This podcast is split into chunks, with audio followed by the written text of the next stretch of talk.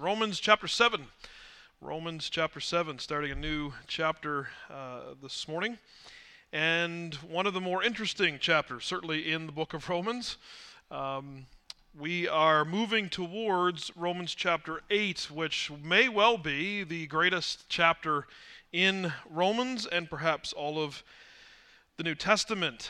But we need the groundwork. We need to lay this foundational work before we get there because the magnificence of chapter 8 will be lessened if we do not understand the realities of chapters 1 through 7. So, Romans chapter uh, 7, verses 1 through 6 this morning, and the next Sunday, Lord willing, we'll wrap up the rest of the chapter. How many of you are completely clear on the relationship between law and grace? We've had a couple of sermons on that. Everybody's everybody's good to go. Makes sense. Don't need to cover this anymore. I didn't think so.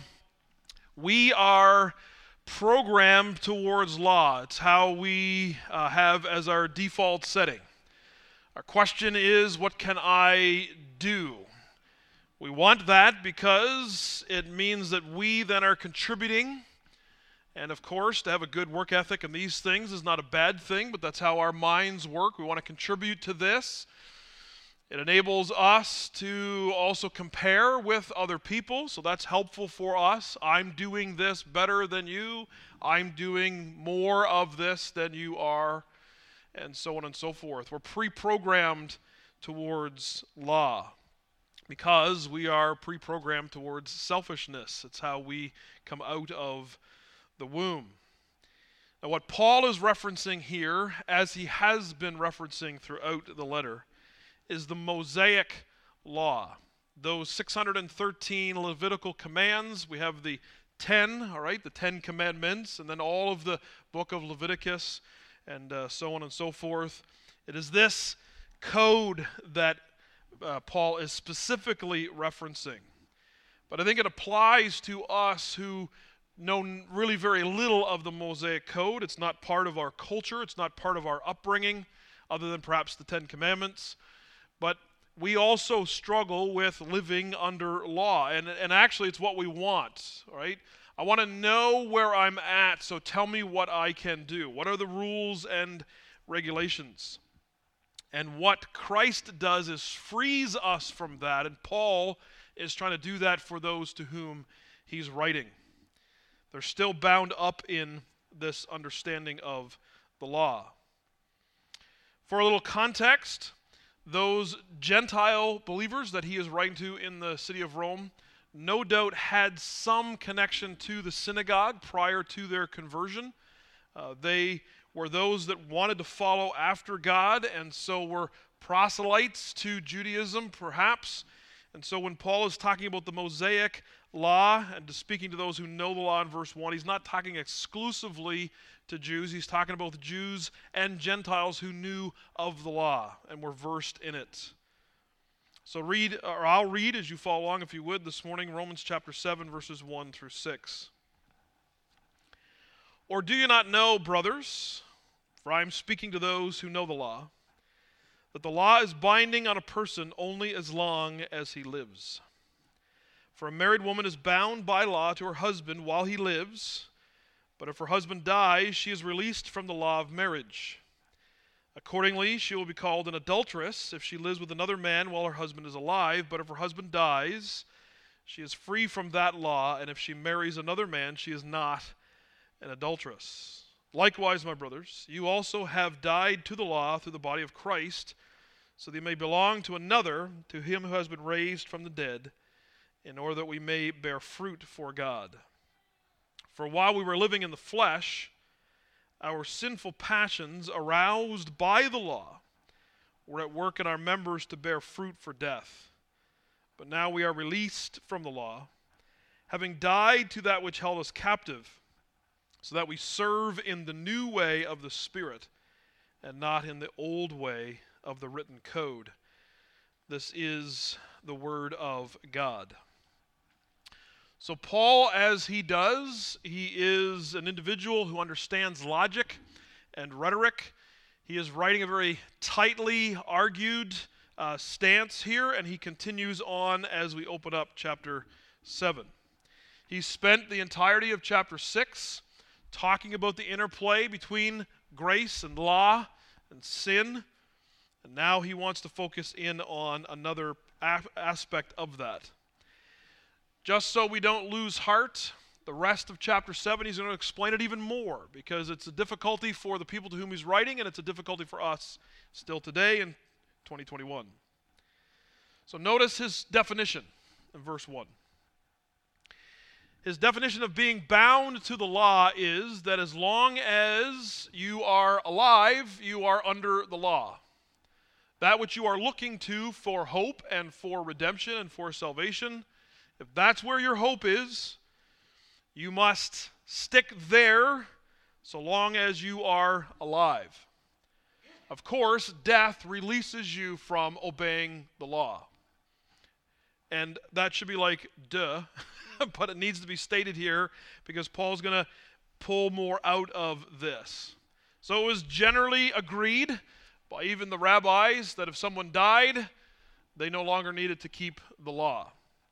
That makes sense.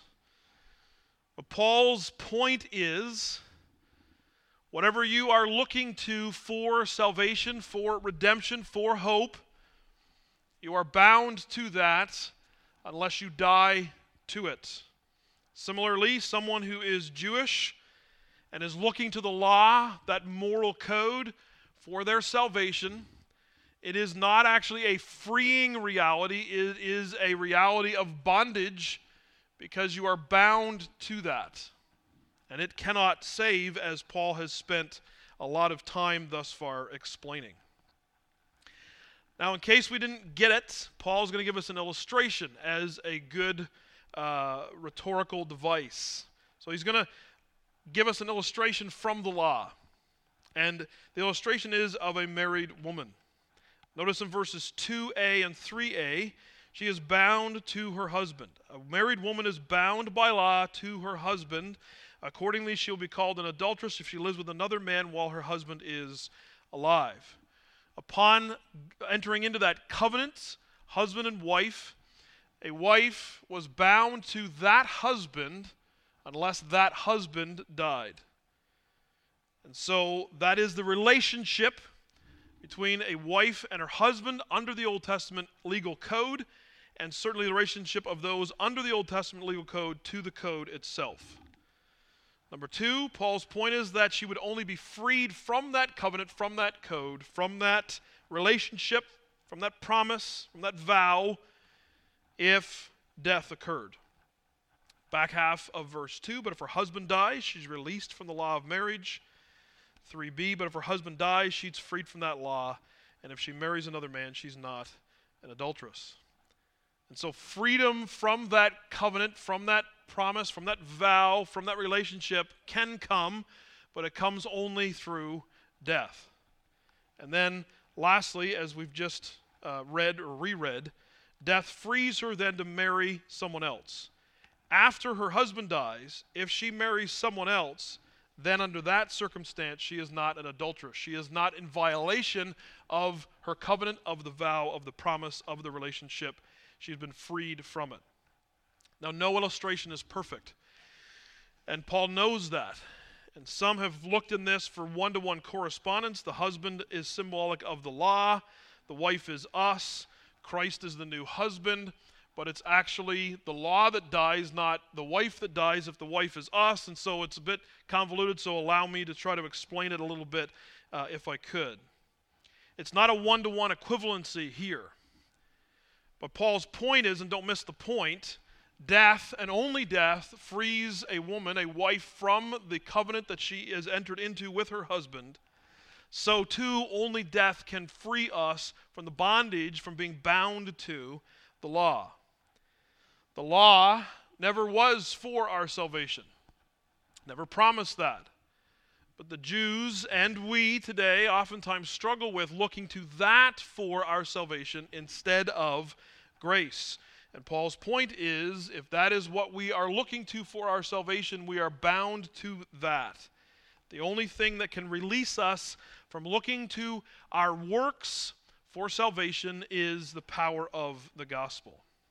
And so we move in the third place then to verse 4, which is the key verse of this passage. We are bound to Christ. Four things that we want to bring out from this verse. Such densely packed theology in a single verse here. In verse 4a, notice he says, You have died to the law through the body of Christ. So the first thing is, we are dead now to the law. The only way this works in the illustration is that the wife dies and then is resurrected. That would be more akin to what's happening here. But that's, again, that's not what would normally happen, so Paul doesn't go there, but the illustration still serves. Death has occurred, and that frees her to marry another. We then have died to the law. And Paul keeps saying this over and over again because we keep needing to hear it. We want to do something. We want to be active. We want to be a participant. We want to earn this. And no matter how much we try, you cannot earn grace.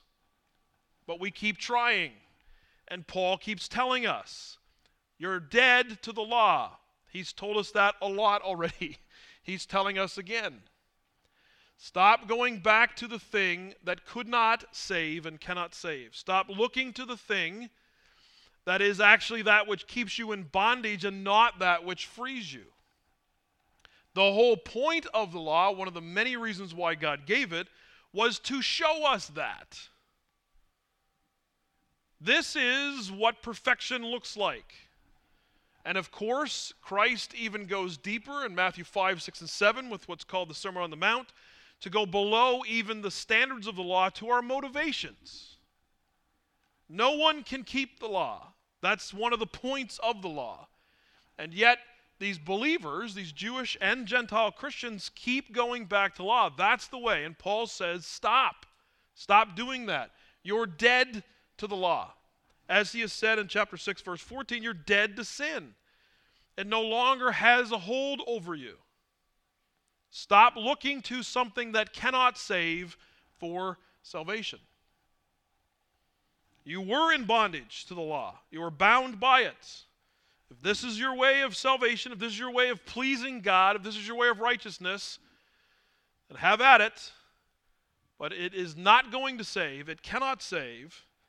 And in order to be released from that bondage, death needs to occur. It did occur. Christ died and resurrected. Therefore, we have died to the law, and Paul has to keep reminding us of that. See, we do this all the time too. Somebody comes to faith in Christ, and it's, it's clear their conversion. They were trusting in themselves, their own innate goodness, that their good would outweigh their bad, all of these things. And the Holy Spirit of God breaks through and shows them their sinfulness they realize they are lost and without hope, and their only hope is an external Savior, and the only one that can save is Jesus Christ the righteous. They come to that realization, they repent, and they believe, and then one of the first things we tell them is now here's all the things you need to do. Paul continually tells us stop doing that, all right? You are dead to the law. Which means now, the second place, we are free to be bound to Christ. I love the seeming paradoxical nature of Scripture. What does he say? So that you may belong to another. As we looked at last Sunday, this is not then we become a free agent, right? We've been cut from this team and now we're sort of out there looking for a team, or we might not join one because we're awesome, right? It is not that we are slaves to sin and then we're freed and now we're free to just do whatever we want. We're slaves now to righteousness. In the same way, he says, you have died to one husband, if we can put it that way, extend the illustration, not so that you can just wander around free and unattached and uncommitted, so that you can be bound to Christ, the one who freed you. The freedom comes in being bound to Jesus. Tie yourself to the law, it cannot save, and it will actually make things worse, as Paul's going to say in verses 5 and 6. But align yourself to Christ. He and He alone can give you freedom. He and He alone will save you from your sins from the inside out and transform you into the person that you were created to be. Freedom comes then in being bound to Christ. Being remarried, we can almost say, to extend the illustration that Paul uses in verses 2 and 3. The law has died, Christ killed it so that we could be married to him. And Paul will talk about this illustration or use this illustration in other places, Ephesians 5 most notably, that the church is the wife of the bride of Christ. Now, in the third place, this is amazing. Notice we are bound to him forever. To him who has been raised from the dead why does Paul bring up the resurrection of Jesus Christ at this point? There's many reasons. Certainly, it is that which shows that he actually did pay for sin and death, and it is done. But I think the point that he's trying to make is that our being bound in quote unquote marriage to Christ will last forever because Christ's lasts forever. Jesus Christ died, but then he rose again to life from the grave, never to die again. So before, we were married to a husband, the law, that was going to die and would not be resurrected. But Jesus Christ the righteous, yes, did die, but the third day he rose again to life from the dead, never to die again. And so this marriage is now a forever one.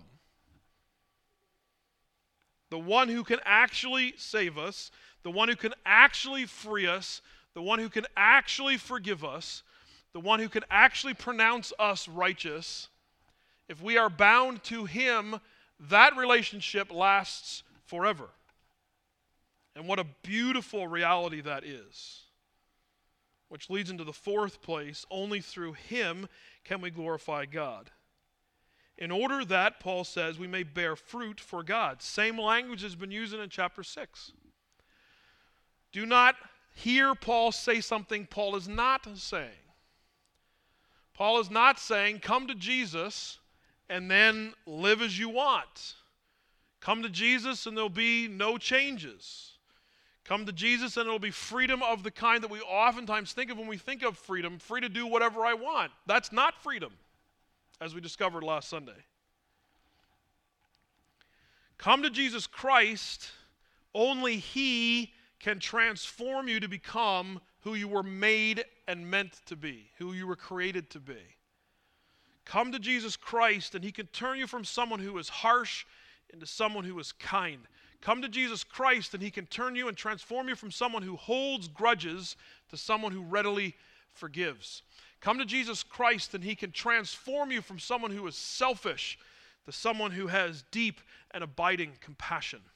Come to Jesus Christ, and He will transform you from someone who believes and perpetuates lies into someone who knows and follows hard after the truth. Come to Jesus Christ, and He will change you from someone who hates into someone who loves. Only through Christ can we be transformed. And we will start looking like the law, but not because of the law. And I understand that there's still residual confusion, right? Because this is how we've been trained oftentimes in the church. Come freely to Jesus, and then we will give you the list of rules. Come as you are to Jesus Christ, and then once you're kind of in the fold, we'll give you the lengthy, uh, you know, recounting of the regulations and restrictions rather than come to Jesus Christ, and if He is indeed your Lord and Savior, you will never be the same again. And it will be evident not just when you walk an aisle and cry and pray a prayer, it'll be evident every single day of your life. The law binds us, Jesus frees us. The law does not encourage us on to godliness the law stirs up in us our sinful passions, as Paul's about to say. Only Jesus not only gives us freedom in Christ, but gives us the ability to live like Him. Only through Jesus Christ can we glorify God. And so, in the fourth place, then, verses 5 and 6, and Paul does this after he gives us again the indicatives and here there's not necessarily imperatives, it's more indicatives, but, but he, he almost wants to praise God and thank Him for what He has done in Christ. Bound no longer. Notice in verse 5a, we're no longer bound to sin. For while we were living in the flesh, our sinful passions aroused by the law were at work in our members. The law, far from making us more holy, was actually making us more unrighteous. The law, far from saving us, was actually corrupting us. Not that the law is the problem. Paul's going to immediately go into that in verse 7, and we'll get there next week. but he is saying it's not just that the law is sort of uh, an, an, inanimate, um, amoral agent. The law actually, combined with our sinful desires, sin is the problem, not the law, but put those two things together and bad things happen. What happens to you when you see a sign, don't walk on the grass? What's the first thing you want to do? Let's have a picnic.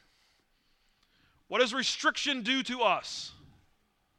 it immediately arouses in us the desire to go against those restrictions. And that is one of only a, a number of, of examples of how the law, combined with our sin, does not move us towards righteousness, but actually drags us further down into unrighteousness. But we're no longer bound to sin. The problem was not the law. Paul's going to make that clear. The problem is us. And only Jesus Christ can take care of that. Only Jesus Christ can free us from sin. He's just spent a whole chapter uh, telling us that.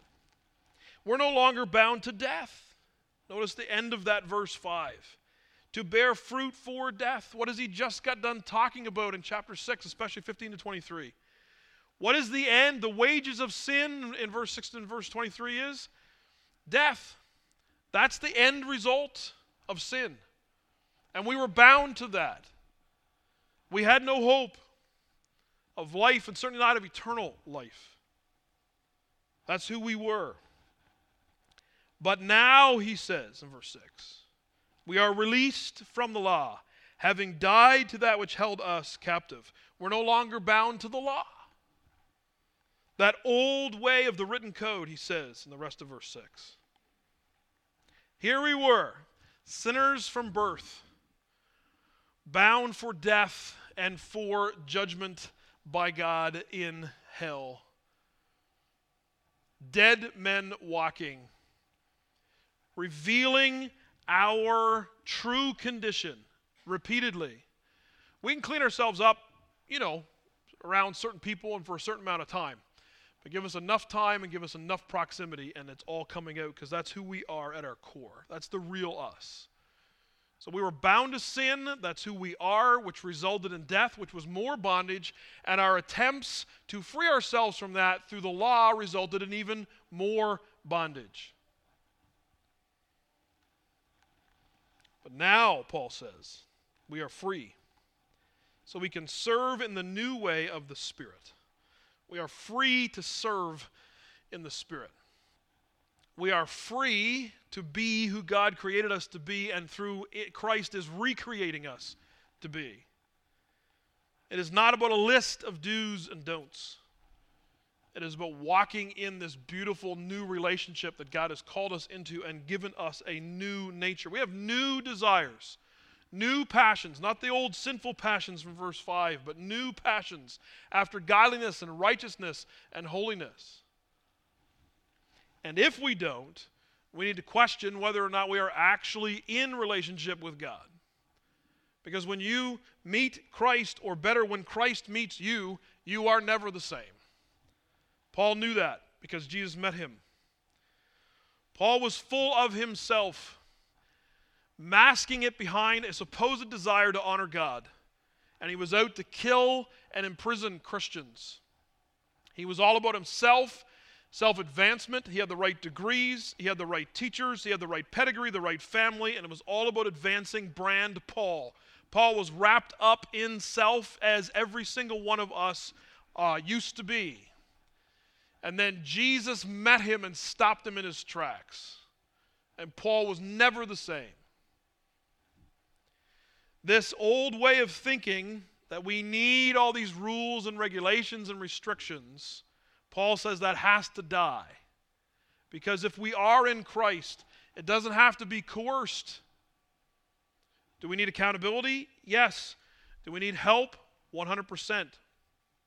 But the impetus for that, the reality of that, the reason behind that is not because of a list of do's and don'ts, rules and regulations. It is Jesus Christ in us through the Holy Spirit. Paul says you can't get these things mixed up. And we're still doing it. We're still doing it in 2021. Paul says we are bound no longer. We are free in Christ. Not free to live as we want, free to honor Him. And that's what our lives should look like. Preaching then ought not to be manipulative, it ought not to be top down.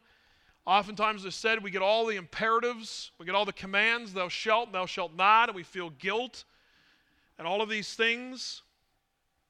The reality is, the thou shalt and the thou shalt nots are only freeing because of the truth that we are free in Jesus Christ to actually shalt and shalt not. That's the beauty of the gospel. And Paul says you have to, have to, have to get it right. Because when we get it wrong, we get it wrong to our peril. So, Grace Baptist Church, if you are here in Christ, you have repented of your sin and trusting Christ and Christ alone for salvation. You are a new creature in Him. You've been given a new nature and therefore new passions and new desires.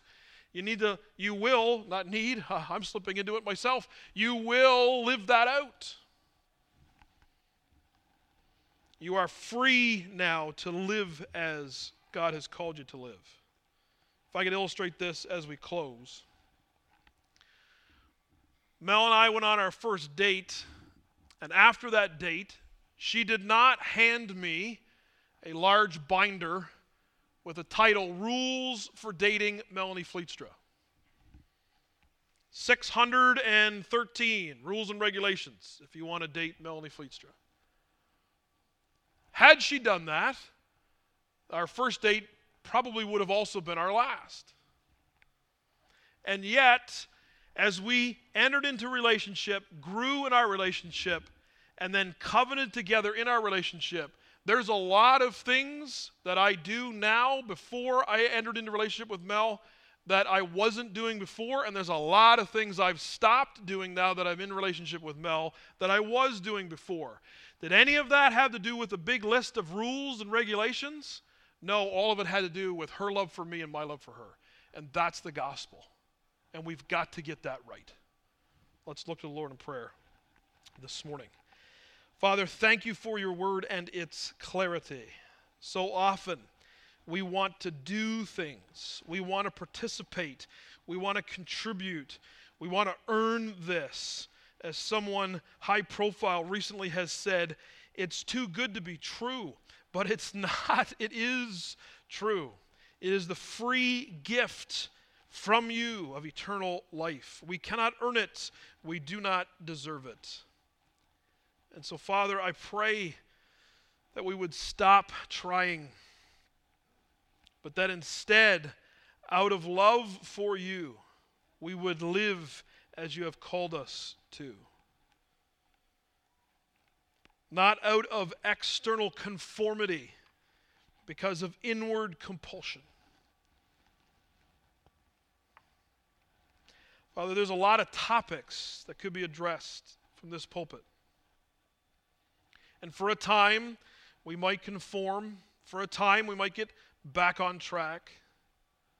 But the only thing that will last is a true relationship with you, out of which all of these things flow.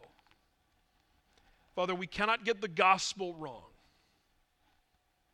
And so I pray that we are clear here this morning. The good news is this not that there is a code, a list, a manual. The good news is this we are great sinners, but there is a great Savior, Jesus Christ the righteous. We do not deserve this, we cannot earn it, we cannot pay you back. The wages of sin is death. What we deserve is death. But the gift of God, the free gift of God, is eternal life through Jesus Christ our Lord. That is our hope, Father. Help us not to get that twisted. Help us to always be on guard against putting ourselves back under the slave master of sin and the slave master of the law. We have been freed. Help us to live that way. Father, we pray in Jesus' name. Amen.